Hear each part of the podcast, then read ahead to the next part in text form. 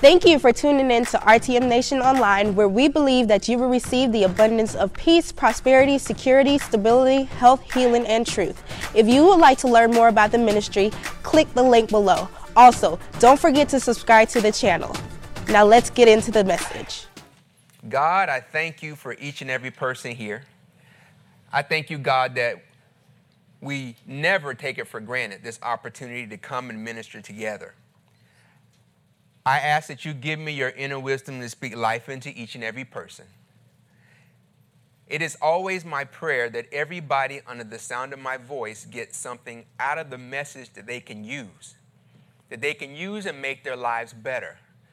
Father, not years from now or months from now or weeks from now, not even days from now, but they will be able to use this word and make their lives better immediately. It's in the name of Jesus that we pray. Amen. Amen. You know, it's, it's, it's been a while since I really gave you guys some, some real good, good, good Smith story stuff. But I have a Smith story for you. You know, we were, we were, we were able to minister in, in Tampa on Wednesday. And so I shared some of this Smith story, but you know, I saved some back for the family. I keep some in reserve in my hip pocket, you know what I'm saying? Hold that for me, baby. You, you already looking away from me. It's all love. You know that, right? Well, a couple things in the Smith household, you know, give you something hot, hot off the press. This morning, we get up and we're heading out, and my daughter, yeah, come here, stand up for me, baby. This is my, this is my daughter. See, she's got on heels today. She's not really this tall. So she's got on, this is just for perspective. Okay, you can have a seat, thank you. So today, so today we get up, you know, and we're on the way out, and her and her mom are having one of those daughter-mom exchanges. And so I tell Greta, I say, now careful now. She got on her heels today. You know, she taller than you, so she feel like she can tell mama a little something, something. Greta, under the sound of her voice, looks over her shoulder and say, That's all right. It just means she just fall harder. I was like, okay, all right, all right, all right. My baby still got a little something in her, you know. So,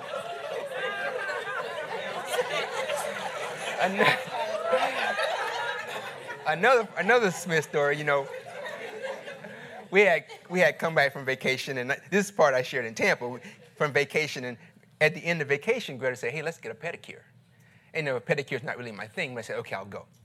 So we go get a pedicure, and as we're getting the pedicure, you know, they get us in the chairs, and they're in these kind of, you know, chairs with a massage thing and everything, you know. And so lady runs, Greta's right next to me to my left, so she's running the water. It's two different ladies. I got my own lady, she's doing my petty thing and doing Greta's petty thing. And so she puts the, the water in there, but the water's hot. And so I put my foot in there, but I keep taking my foot out. She's trying to get me to keep my foot in, but it's hot. I'm like, what you making, neck bone? it's hot. it's hot, you know what I mean? And I know she talk English, but they talk to each other in a language that's not English.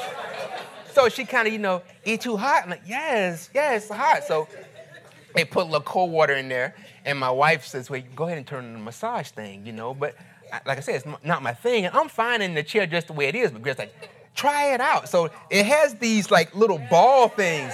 And it's digging in my back. And I'm like, uh, uh, uh. And so Greta's like, lay back, lay back. I'm like, this thing is hurting me. so she tells me, she say, well, is it hurting? I'm like, yes, it's hurting. Say, okay, well, don't worry about it. She let me kind of do my thing there. Now, here the part I ain't sharing, Tim. We're sitting here and now Greta and I, I mean, the chairs are close, so she and I can have some good discussion. So I'm sitting in my chair, right? And they're getting ready to do the thing. And I tell Greta, I say, the ladies sitting there, and I say, this lady gonna wonder why I'm here with this, these baby soft feet I got here. and Greta's like, oh, please. I say, I say, she gonna be like, well, you just born? She, I mean, these, my skin is just soft, Greta. they gonna just wonder why, why am I even here? So Greta's like rolling her eyes, right? So I'm sitting here, and then they come out with the with the stuff, and and they put all kind of stuff in the water, orange peel stuff and all this other stuff. And so I'm just sitting back and trying to enjoy myself. And the lady has like a little bitty, little bitty cube. She started to rub my feet and like rub around my feet. Well, Greta lady take out like a cheese grater. that thing got like a handle on it. I'm like, good lord. I say, baby, that lady finna put this on work. she say, shut up, shut up. I'm like, man, that thing got a handle on it.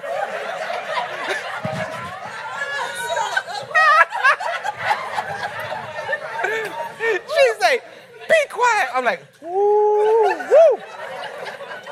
That lady finna put in some work. And so I'm messing with her the whole time. but she just there, you know, doing it. And so I was I was there with her. So that's that's pretty much all the good Smith updates. but I tell you what, man. Mr. Frank said he served dinner at six. anybody got a bed for me? Got a bed for me? Anybody? Anybody? you can sleep over here, Pastor. Get home, my clothes be in the driveway. Come on, baby, is a joke now.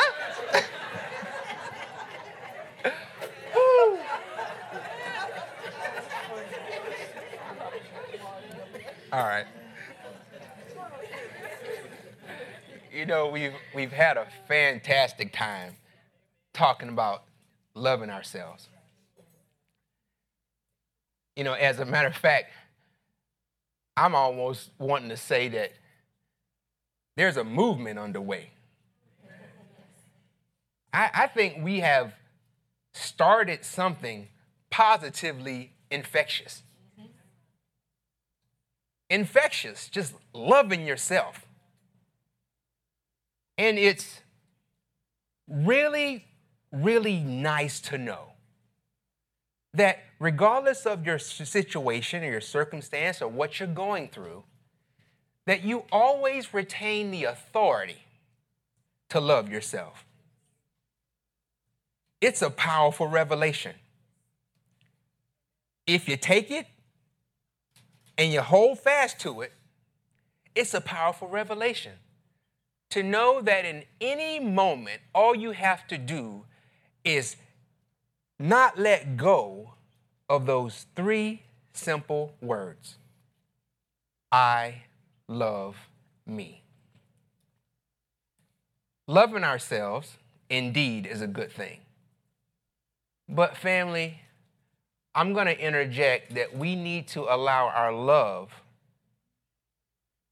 to flow both ways. When I say both ways, I mean that our hearts need to be equal opportunists when it comes to love. We need to be as forthcoming in giving love as we are in receiving love. when I talk about loving, I am not addressing our love for God. Because the Bible tells us that loving God is a given. In Matthew 22, Jesus says it like this Loving God is the first and great commandment. But he also said that there was a second commandment that ran a close second. And that second commandment is that we are to love our neighbors as ourselves. This second commandment deals with our love walk as it relates to other people. If you would turn to 1 John chapter 4. In 1 John chapter 4, starting in verse 20, I'm in the Message Bible here we're going to talk about love. And in 1 John chapter 4, if you were to go all the way through it, which we ultimately will, it's all kind of discussion concerning love there. But here it reads, if anyone boasts, I love God, and goes right on hating his brother or sister, thinking nothing of it, he is a liar. That's pretty strong. if he won't love the person he can see, how can he love the God he can't see? The command we have from Christ is blunt. Loving God includes loving people. You've got to love both. Our hearts must be as free to give love as they desire to receive it. Anything in our heart that hinders that needs to go away. We must take the position that anything in our heart that obstructs, refrains, blocks, stops the free flow of love has to be something that we do away with because it'll hinder our success in the love area. If we were to take a listing of the various elements that hinder us with respect to our love walk from other people, unforgiveness, I would be willing to bet, would top the list. You may be asking yourself this question Pastor, because you're introducing the subject of unforgiveness, does that mean we're moving away from our discussion of loving ourselves? Does that mean that we're going to stop proclaiming out loud that, hey, I love me? My answer to you would be no. To the contrary, unforgiveness is a key element in loving yourself. Here is why unforgiveness is the thing that will still root you in love. If you're dealing with unforgiveness, we want you to view unforgiveness as an unwanted anchor. Unforgiveness, for unforgiveness shackles you to hurt. It binds you to pain. It restricts you from receiving the joy in your life that God wants you to receive. Say this with me unforgiveness, rents space in my heart. That, should be filled, with, better, more pleasant, feelings and emotions. That's unforgiveness. Another critical thing about unforgiveness is that unforgiveness will only allow the heart to love but so far.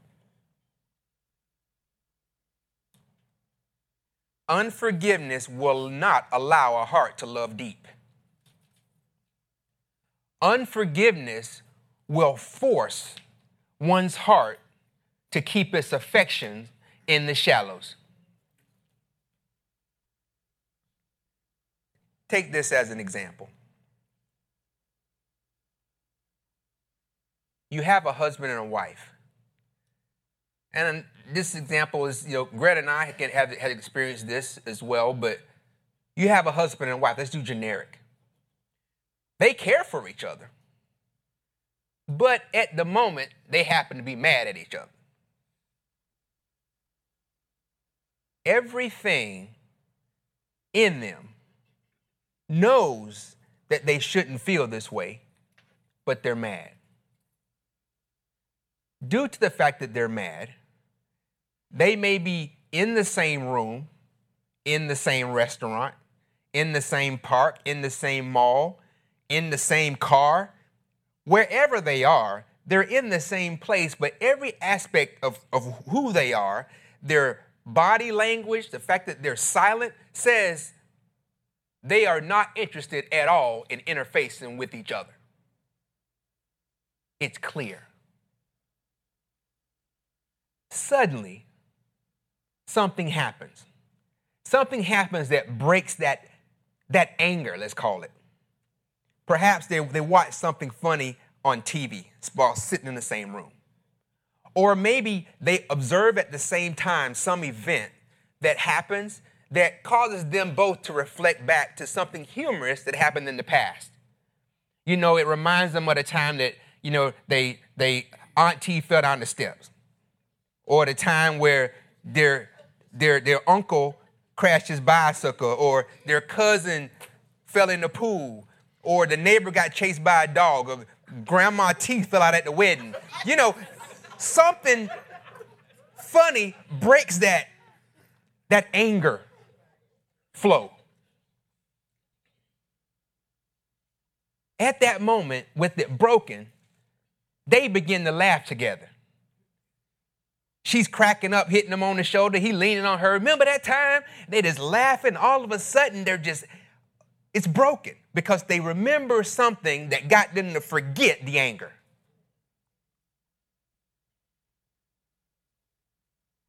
But eventually, somebody's heart says, wait a minute, I'm mad at her. I'm mad at him. I don't want him touching me. Why, why are we laughing with her? Why are we having fun with the enemy?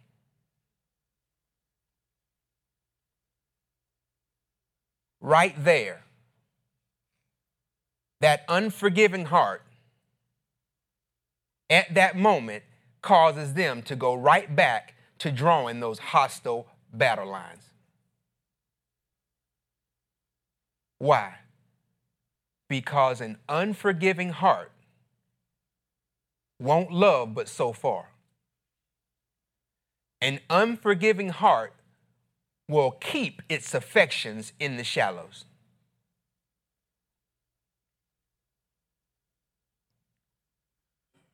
The bad thing about having an unforgiving heart is this when you have an unforgiving heart, that unforgiving heart imprisons you. An unforgiving heart imprisons the person holding on to the unforgiveness. Family, God wants each and every one of us to love ourselves enough to free ourselves. Go to 2 Samuel chapter 9. We're dealing with unforgiveness as it relates to loving yourself. Let's dive in a little deeper. I'm going to be in the Message Bible, gentlemen. 2 Samuel chapter 9, starting at verse 1. It reads this way One day, David asked, Is there anyone left of Saul's family? If so, I like to show him some kindness, kindness in honor of Jonathan. Now, why would David ask if there's anyone left from Saul's family? Go to 1 Samuel chapter 31. He asked this question starting at verse 1. He asked this question because Saul and his sons, Jonathan being one of them, were casualties of a Philistine attack. Starting at verse 1 in 1 Samuel 31, it reads like this The Philistines made war on Israel. The men of Israel were in full retreat from the Philistines, falling left and right, wounded on Mount Gilboa. The Philistines caught up with Saul and his sons. They killed Jonathan, Aminadab, and Malchisua, Saul's son. So they killed his boys. The battle was hot and heavy around Saul. The archers got in, in his got his range and wounded him badly. So he was running, but them arrows eventually caught up with him. Saul said to his weapon bearer, Draw your sword and put me out of my misery, lest these pagan pigs come and make a game out of killing me. But his weapon bearer wouldn't do it. He was terrified, so Saul took the sword himself and fell on it. When the weapon bearer saw that Saul was dead, he too fell on his sword and died with him. So Saul, his three sons, and his weapon bearer, the men closest to him, died together that day. Go back to 2 Samuel chapter 9, verse 1. So that dealt with the first part. Why would he ask if there's anyone left from Saul's family? When we look at the second part of 2, 2 Samuel chapter 9, verse 1, the second question he asks is, is, is there anyone, first says, is anyone from Saul's family left? If so, I'd like to show him some kindness in honor of Jonathan. Why would he want to show kindness in honor of Jonathan? If you would, turn to 1 Samuel chapter 18.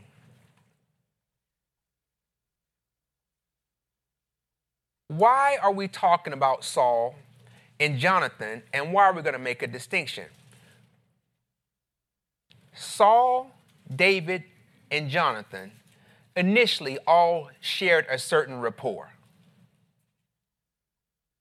Eventually, however, Saul, because David's popularity was growing with the people, he began to get frightened of and threatened by David, so he wanted to kill him.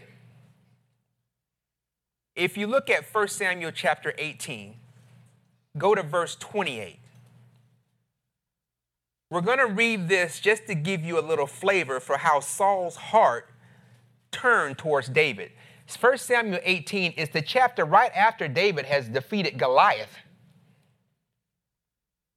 28 says, As Saul more and more realized that God was with David and how much his own daughter, Michal, loved him, his fear of David increased and settled into hate.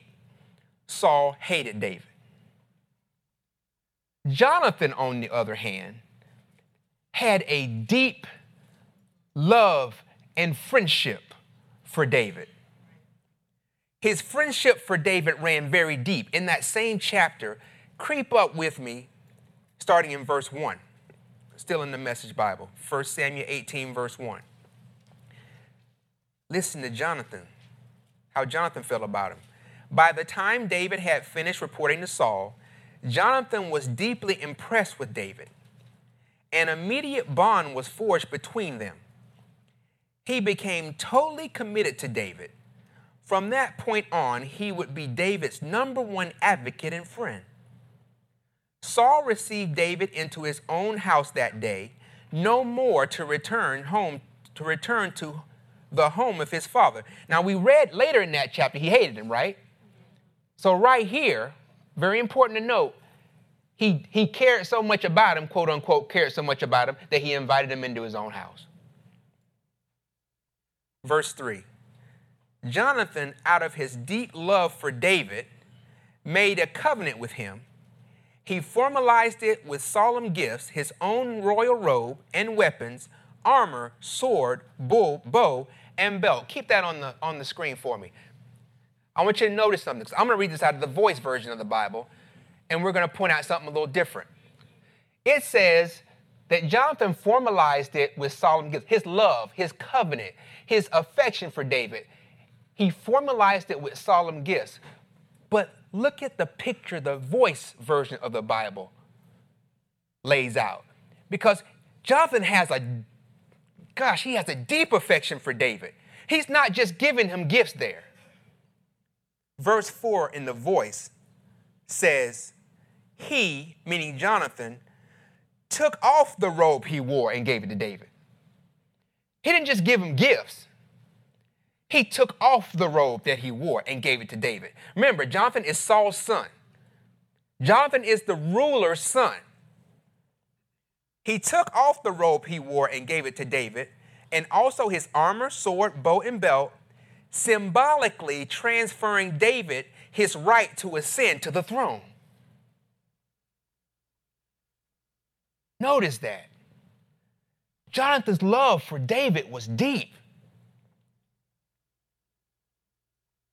Clearly, Jonathan had a great love and respect for David. We could almost say that Jonathan was a true friend. He was a true friend. Let's get this closer to us, though. Some of us carry unforgiveness of hurt caused by true friends. Some, let me say that correctly. Some carry unforgiveness of hurt caused by close friends. Why do I change that? Because if we could put the hurt to the side for a moment, we never tell you your hurt's not real. We never tell you that your pain didn't happen. But if we could put the hurt to the side for a moment, the hurt that that friend caused you, then we can truly entertain the question we should be entertaining, and that is this Was that individual that hurt you really a close friend or just a frequent acquaintance that was close?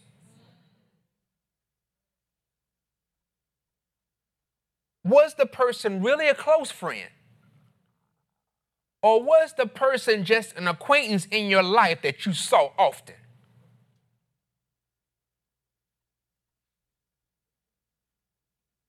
If you don't mind, go to Proverbs chapter 18, verse 24. Talking about loving ourselves, but we have to deal with unforgiveness. It reads this way Proverbs 18 24, Message Bible. Friends come and friends go, but a true friend sticks by you like family.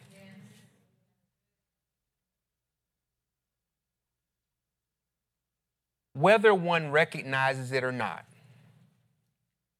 Generally, one circle of true friends is small one circle of true friends is usually quite limited. If one really took a look at it, it's limited. Here's what I believe though. I believe when people are talking about hurt caused by those close friends, that those individuals tend to overestimate the depth of relationships between them and their acquaintances. You assume they were a close friend because they were there all the time. But you never know when somebody's a friend until you need a friend.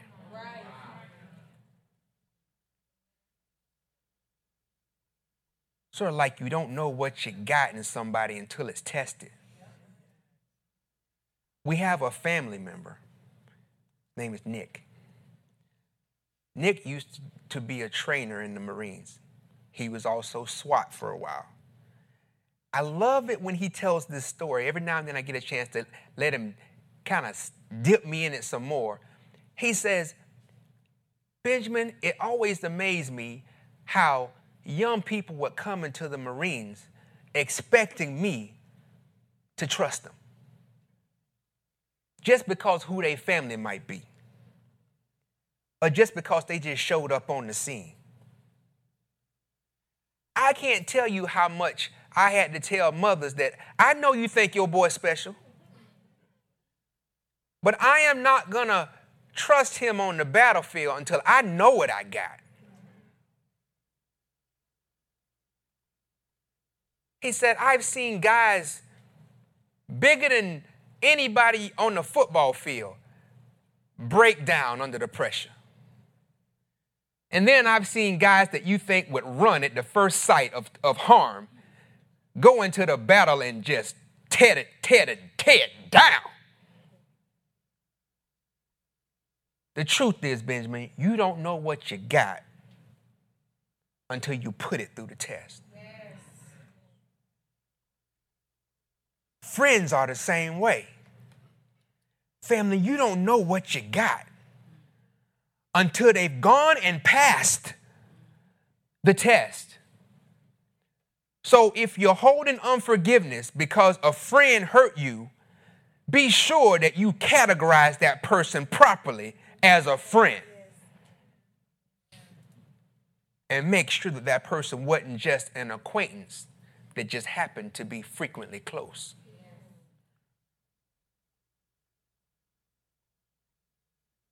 Back to David, Solomon, and Jonathan. You know, David David had reason to disregard Saul's family. If you don't mind, put 2 Samuel chapter 9, verse 1 back up for me, Message Bible. He had reason to disregard Saul's family. We read in the Bible that Saul hated him.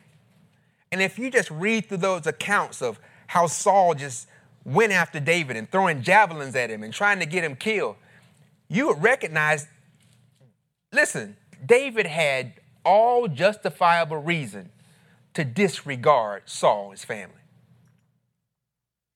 Yet, he said something. Put that scripture on the screen for me 2 Samuel,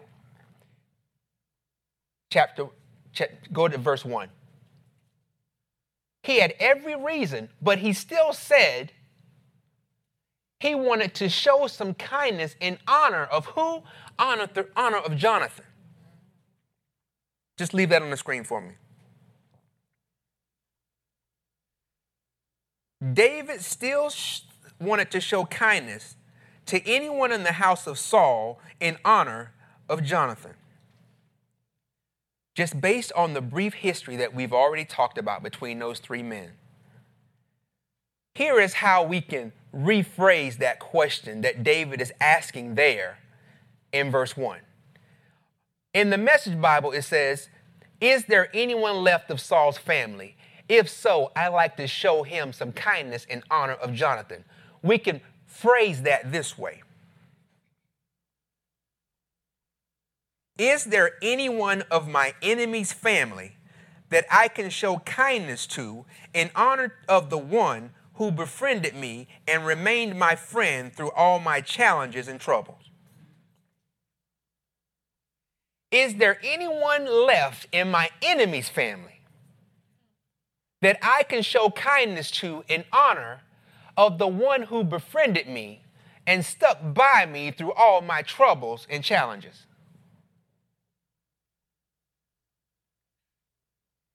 David's reflection of his friend Jonathan is the underlying love that's driving him to want to do something good for someone who wanted to do him wrong.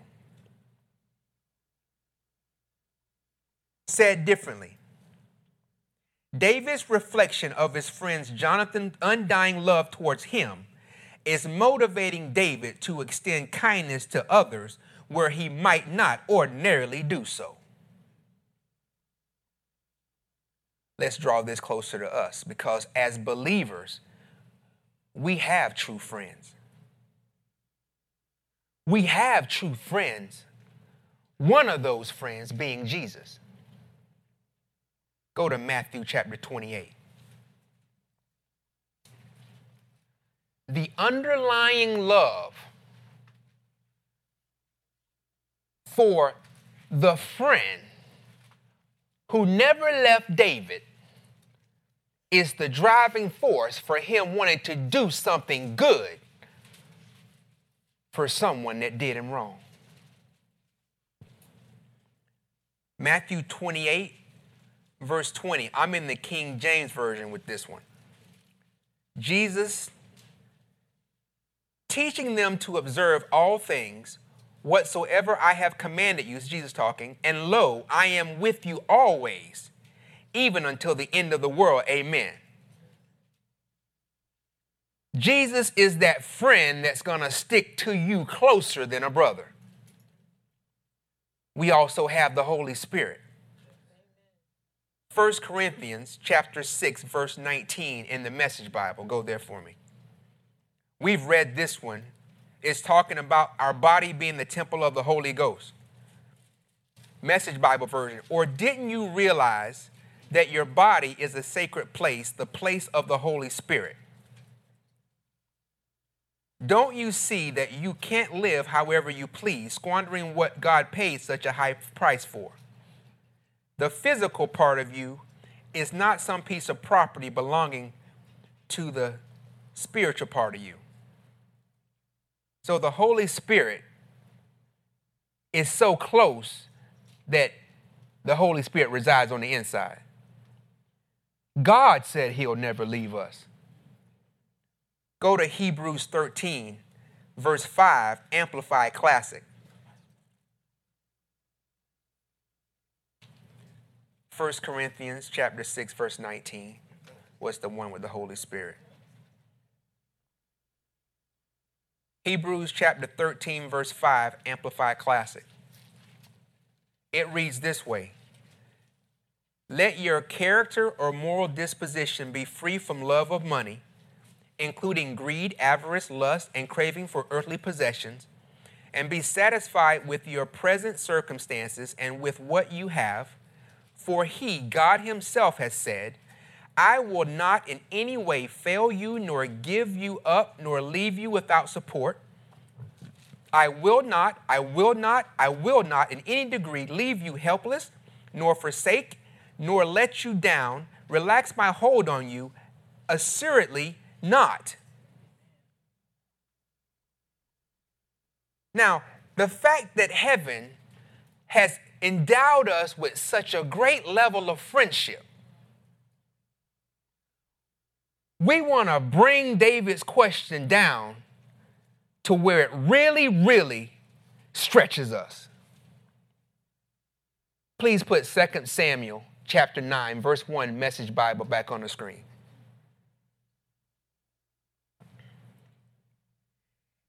If we were to begin to massage that and bring it into our lives, we could say this Is there anyone I can show kindness to in honor of the one who never fails me, never forsakes me, never stops supporting me, never stops being there for me?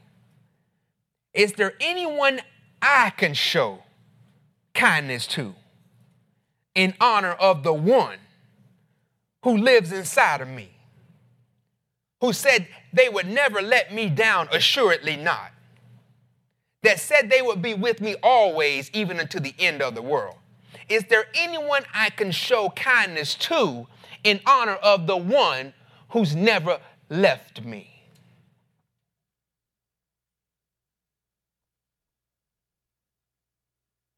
Let's tighten it up even more. Looking at this verse on the screen, what did we say?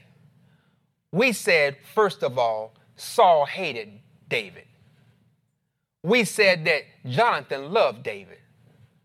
We said that David wanted to do something good for Saul in honor of Jonathan. Here is where we get stretched. Here is where unforgiveness and your faith meet the road.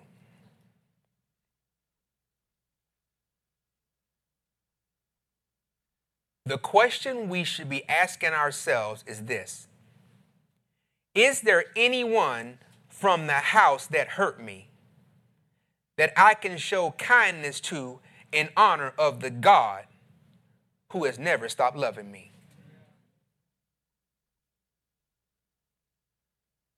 David is saying, Is there anyone left in the house that hurt me that I can show kindness to in honor of the one that never stopped loving me? Family, is there anyone in your life that has hurt you that you can show kindness to in honor of the God that saved you?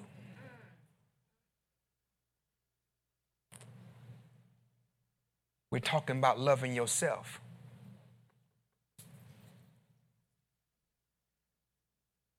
If you look back in the earlier chapters of your life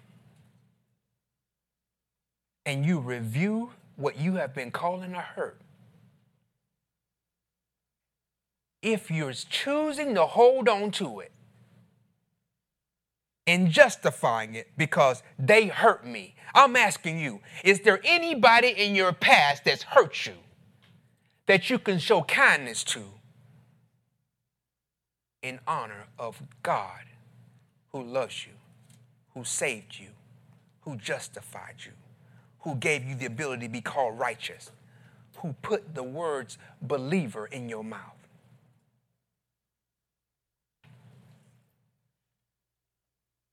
move down to verse 2.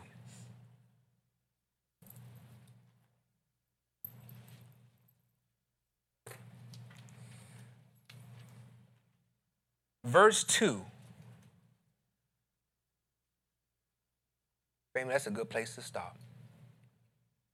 We're going to pick up there next time.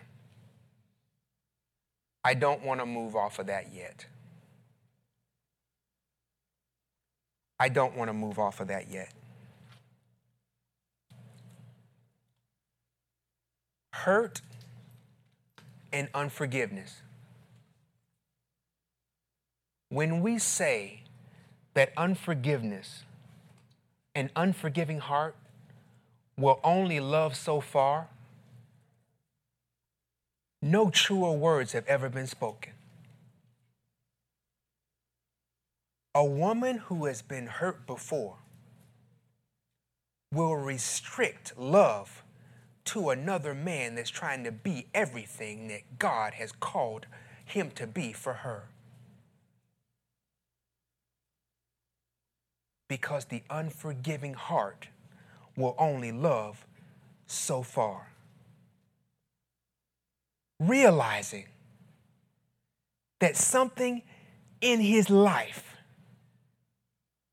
has bound him into an unforgiving hurt that's so deep that he can't move forward is something, gentlemen, that we got to break.